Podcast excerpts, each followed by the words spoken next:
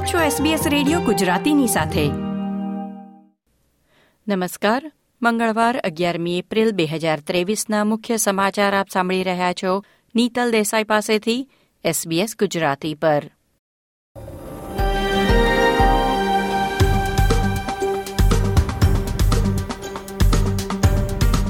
આજના મુખ્ય સમાચાર. આવશ્યક સેવાના કામદારો માટે મકાન ભાડાનો બોજ સૌથી વધુ આગામી મહિને રજૂ થનાર બજેટમાં નાના વેપાર ઉદ્યોગોને રાહત આપવાનું કેન્દ્રીય ટ્રેઝરરનું વચન. વિરોધ પક્ષના ઇન્ડિજિનસ બાબતોના પ્રવક્તાએ પક્ષના વોઇસ ટુ પાર્લામેન્ટના વિરોધ બાદ રાજીનામું આપ્યું. ન્યૂ સાઉથ વેલ્સમાં ઇસ્ટર લોંગ વીકેન્ડ દરમિયાન રાહદારી સહિત સાત લોકોએ જીવ ગુમાવ્યા.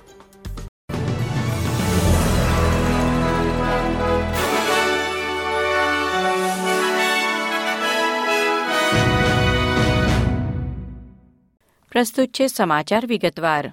એક નવો રિપોર્ટ દર્શાવે છે કે આવશ્યક સેવાના કામદારો વધતા મકાન ભાડાને કારણે ગંભીર નાણાકીય તણાવનો સામનો કરી રહ્યા છે, જેમાં હોસ્પિટાલિટી, હેલ્થકેર, પોસ્ટલ અને ફ્રેટ સેક્ટરના કામદારોનો સમાવેશ છે.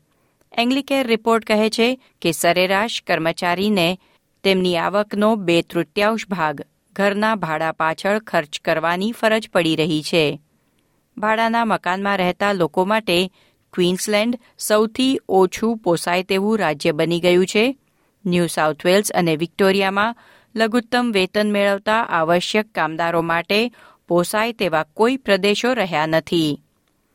રિપોર્ટ કહે છે કે માર્ચ બે હજાર વીસમાં રોગચાળાની શરૂઆતથી લઘુત્તમ વેતન પરના કામદારોએ ભાડા પેટે તેમની સાપ્તાહિક આવકમાંથી સરેરાશ છ કલાકનો પગાર ગુમાવ્યો છે. એટલે વર્ષે સાડત્રીસ દિવસના પગારની રકમ ઘરનું ભાડું ચૂકવવા પર ખર્ચ કરે છે. પરંતુ ચાઇલ્ડ કેર અને હોસ્પિટાલિટી કામદારો માટે આ રકમ ચાળીસ દિવસના પગાર જેટલી છે. એંગ્લિકેર કહે છે કે ટેક્સ સિસ્ટમ ભાડાના મકાનમાં રહેતા લોકો માટે કોઈ મદદ આપતી નથી.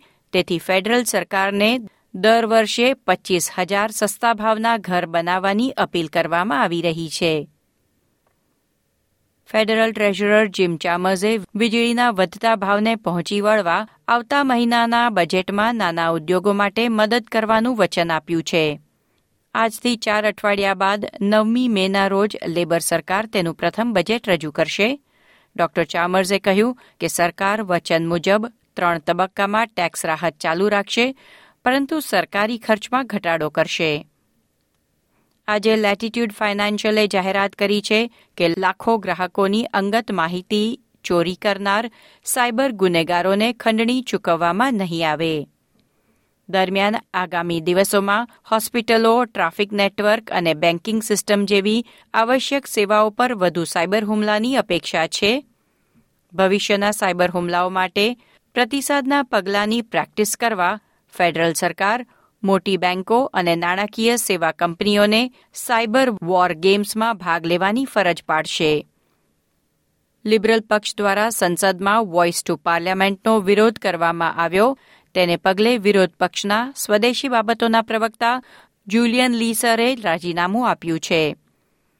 સિડની અને કેનબેરામાં કચરાની ટ્રકના ડ્રાઈવરો ચોવીસ કલાક માટે હડતાલ પર ઉતર્યા છે. પરિણામે શહેરના અનેક વિસ્તારોમાં કચરાના ઢગલાનો નિકાલ કરવામાં આવ્યો નથી. ક્લીનવે કંપનીના કામદારો લાંબા કલાકો કામ કરવાની ફરજ પાડવા સામે અને ઓવરટાઇમના દરમાં કાપ સામે વિરોધ કરી રહ્યા છે. Randwick Erskine Park Silverwater City of Sydney સહિતના વિસ્તારો તેમજ કેનબેરામાં પચાસ હજારથી વધુ ઘરોમાંથી કચરો ઉઠાવવામાં આવ્યો ન હતો. ઇસ્ટર લોંગ વીકેન્ડ દરમિયાન ન્યૂ સાઉથ વેલ્સમાં રોડ અકસ્માતમાં સાત લોકોએ જીવ ગુમાવ્યા છે, જેમાં એક રાહદારીનો સમાવેશ છે. ઇસ્ટરના ચાર દિવસોની રજાઓ દરમિયાન લાખો લોકોએ મુસાફરી કરી છે. તે દરમિયાન ન્યૂ સાઉથ વેલ્સ પોલીસે કુલ ચૌદ હજાર પાંચસો ચોસઠ ડ્રાઈવરોને સ્પીડ લિમિટ કરતાં વધુ ઝડપે ડ્રાઇવિંગ કરવા બદલ દંડ કર્યો છે. વધુ ત્રણસો છવ્વીસ લોકોને નશાની હાલતમાં ડ્રાઇવિંગના ગુના માટે ફાઇન કરવામાં આવ્યો હતો અને ત્રણસો અગિયાર લોકોને ડ્રાઇવિંગ સમયે મોબાઈલ ફોનના ઉપયોગ કરતા પકડવામાં આવ્યા હતા. શુક્રવારે સો કિલોમીટર સ્પીડ લિમિટના ઝોનમાં એકસો તોતેર કિલોમીટર પ્રતિ કલાકની ઝડપે મુસાફરી કરી રહેલા એકત્રીસ વર્ષીય ડ્રાઈવરને પોલીસે પકડ્યો, ત્યારે તેણે આંતરરાષ્ટ્રીય ડ્રાઇવિંગ લાયસન્સ બતાવ્યું હતું, જેને પોલીસે હવે અનિશ્ચિત સમય માટે સસ્પેન્ડ કરી દીધું છે. અને કારે ટક્કર મારતા હોસ્પિટલમાં દાખલ કરવામાં આવેલા રાહદારીનું આજે સવારે મૃત્યુ થયું છે. બ્રૂમની ઉત્તરે આવેલા સમુદાયોને પશ્ચિમ ઓસ્ટ્રેલિયાના દરિયાકાંઠે ગંભીર ચક્રવાતની ચેતવણી આપવામાં આવી છે અને જીવન જરૂરિયાતની વસ્તુઓ તૈયાર રાખવા વિનંતી કરવામાં આવી છે. વેસ્ટર્ન ઓસ્ટ્રેલિયાના department of fire and emergency સર્વિસીસે Kimberley અને પિલબારા પ્રદેશોના સમુદાયોને first aid kit, portable radio ખાદ્ય પદાર્થ અને પાણી સહિતની કટોકટી સામગ્રી તૈયાર રાખવા જણાવ્યું છે. આ હતા મંગળવાર, અગિયાર એપ્રિલની બપોરના ચાર વાગ્યા સુધીના મુખ્ય સમાચાર.